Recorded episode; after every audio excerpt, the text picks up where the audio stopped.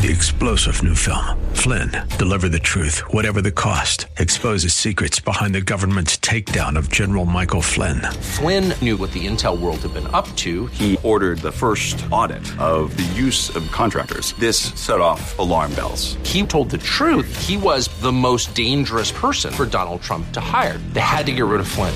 Flynn, deliver the truth, whatever the cost. Available now. Watch it today. Go to salemnow.com. Salemnow.com. It's, it's evident here that uh, Jacob is now serious about his relationship with God because he commits himself to tithing.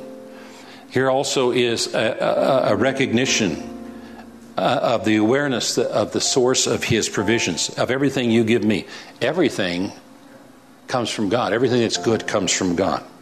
What a lesson to learn. And we'll do so today here on Study Verse by Verse with our teacher and pastor Leighton Sheely from Church of the Highlands here in San Bruno and online at highlands.us. Thank you for joining us. We are back in the book of Genesis, chapter 28 today, looking at the life of Jacob. Won't you join us as we are encouraged from God's Word? Once again, here's Pastor Leighton now as we continue Genesis 28 on study verse by verse. He talks about the gate of heaven. This is the first time where he's seen this ladder and he's still kind of figuring things out. And so he figures that this place must be the gate of heaven. This is the entrance to heaven. And so his next act was to worship the God who had appeared to him. And so he takes his pillow, that rock, and turns it into a pillar to memorialize this place and this event. And the pouring of the oil on the stone was to consecrate that stone or set that stone apart as something distinct, as a stone, stone set apart for God. He didn't use the stone as a, an altar or a place of sacrifice, he simply set it up as a memorial. And uh, in the days of the patriarchs and Moses, this was a common practice. Uh, these would be set up to remember an, an, event where God performed a miracle or where God revealed himself, or it might establish a boundary where there was a, a treaty that was, uh, was come to, or it might be the monument of a loved one who had passed away. Later on, this practice became uh, unbiblical and the reason for that appears to be that eventually people started looking at these not as symbols and reminders, and rather turned them into idols. And of course, idolatry is something none of us should be involved in.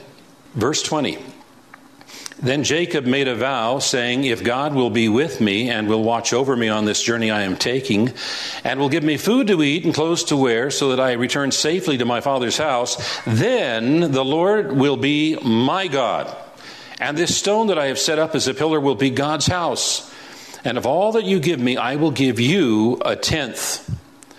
Now, Genesis is filled with first mentions, and this is the first mention of a vow. This is the first vow that is recorded in the Bible, and a vow is a solemn promise to provide God some service in exchange for some gift that He is granting.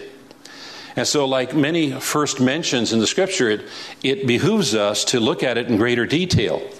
Like, for instance, uh, ask questions was this a, was this a good vow or was this a, a bad vow, a vow?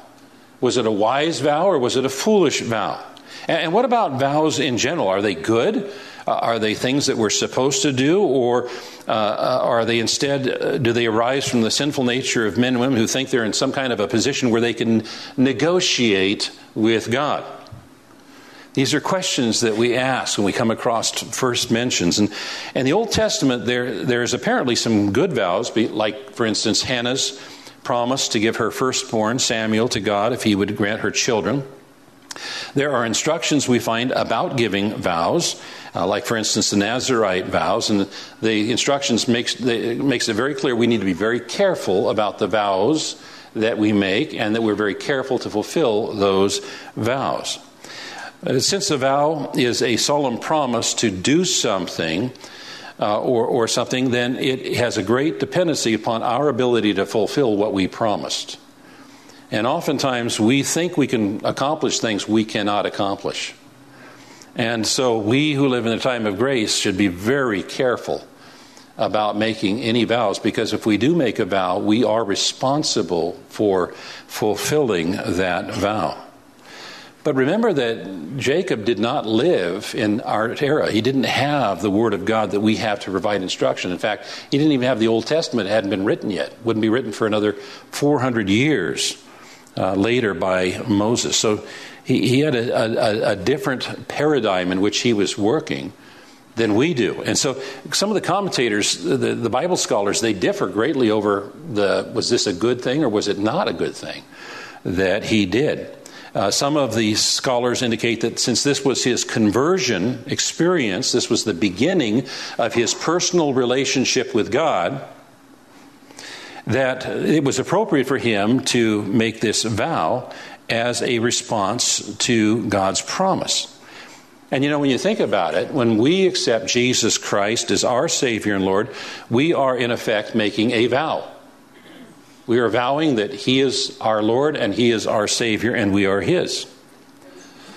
But because this vow contains some if then kind of statements, if you do this, I'll do this, there are other Bible scholars who look at it and say, no, this was just a, Jacob's way to try to manipulate God. And so they, they have various perspectives on it. But regardless, Jacob's response shows that Jacob knew what God has as a purpose for revealing himself to men and women, and that, and that is that when he does this, a life must be altered and, uh, and changed a, to be acceptable to him.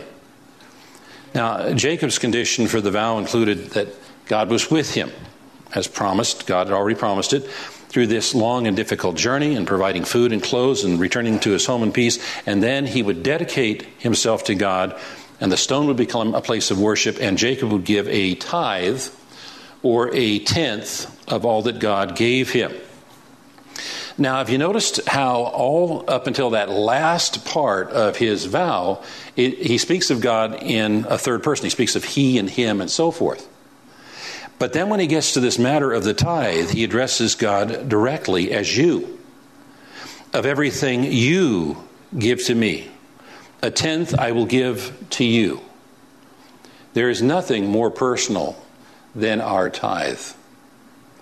It is it's, it's evident here that uh, Jacob is now serious about his relationship with God because he commits himself to tithing. Here also is a, a, a recognition uh, of the awareness of the source of his provisions, of everything you give me. Everything comes from God, everything that's good comes from God. Now, there are some people today who mistakenly believe that tithing was instituted under Moses and the law. And since believers are not under the law, but rather under grace, then tithing doesn't apply. But what we have learned is that the tithe predated Moses by 400 years. Moses codified or uh, uh, clarified tithing, but actually it was 400 years earlier with Abraham in Genesis chapter 14 that Abraham, who is the father of faith and the father of the faithful, that's us, instituted a tithe, initiated a, a tithe. And so we now know that the tithe was not instituted under the law, just clarified. But then there brings up a question well, you know, is, does the New Testament say anything about a tithe? And the answer is yes, it does. In fact, not, not Jesus himself talks about the tithe. In Matthew 23 23, Jesus said, Woe to you, scribes and Pharisees, hypocrites! For you tithe, there's the word, you tithe mint and dill and cumin, small stuff, and have neglected the weightier matters of the law and so that we all understand what the weightier matters of the law are, he tells us what they are. They are justice and mercy and faithfulness. These you ought to have done without neglecting the others. What does he say, say about the tithe? These you ought to have done. These you ought to have done. Jesus never disavowed tithing. Jesus here was condemning the scribes and Pharisees not because they were tithing, but rather because they were neglecting the weightier matters of the law. And we know that Jacob did not have an easy life in the years that followed. We're going to read in the chapters to come. We know that God forgave his sins and was with him, but he also suffered the consequences of his sins. He had deceived uh, uh, Isaac, and in return, his father in law Laban deceives him. And the story is quite, quite a story. We know that um, Jacob used a kid to deceive his father, and years later, Jacob's sons used a kid to deceive their father when they told him the lie that Joseph had been killed by a wild animal. But the thing that kept him going all through the difficult time was this promise of God to never leave him nor forsake him, to always be with him. He depended on this. So God, in His grace, forgives us, but in His righteousness, oftentimes sees to it that we reap what we sow. Being a believer doesn't exempt us from the laws of God's righteousness and impartial dealings, and sometimes even those who are his of his household receive a greater discipline. As for Rebecca, you know, the cost of sin is always greater than it first appears. Uh, the thing that she feared most came about. She feared that she would lose both her sons, and that's exactly what happened. Uh, Jacob moved a far off place and was gone 20 years, and there's no record that she ever had the chance to see him again. And we, as we continue reading, we find it wasn't very long hereafter that Esau, the other son, went to live in the hill country of the Seir or Edom. As with regards to Jacob, we know that God had promised to be with him and continued to be with him, and there were places he went that he ought not go. And the same is true with us as well. That God has promised to be with us and is watching over us both when we're inside of His will and when we're outside of His will as well.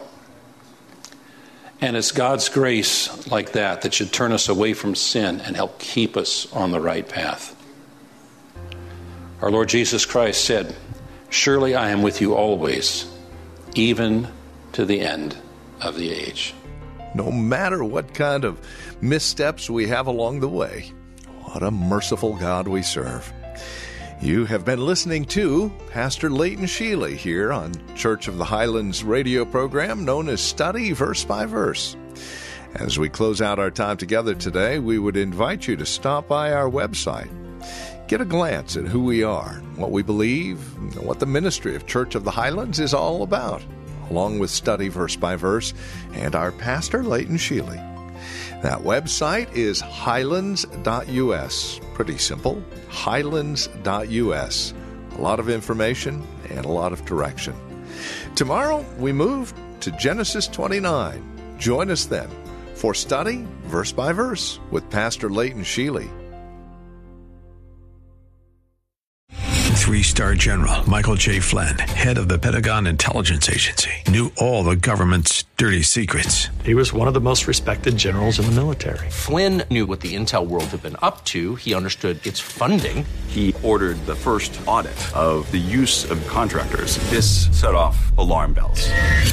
The explosive new documentary, Flynn, Deliver the Truth, Whatever the Cost, uncovers the facts behind this scandal. Flynn told the truth. He was the most dangerous person for Donald Trump to hire. I find out the worst enemy that I'm going to face in my life is right here in America. They took my assessment and they wanted me to change it. And I was like, I'm not changing it. They had to get rid of Flynn with in depth interviews, archival footage, and never before seen personal records of the man behind the headlines. I just felt like I was drowning. Flynn, deliver the truth, whatever the cost. Available now. Watch it today. Go to salemnow.com. Salemnow.com.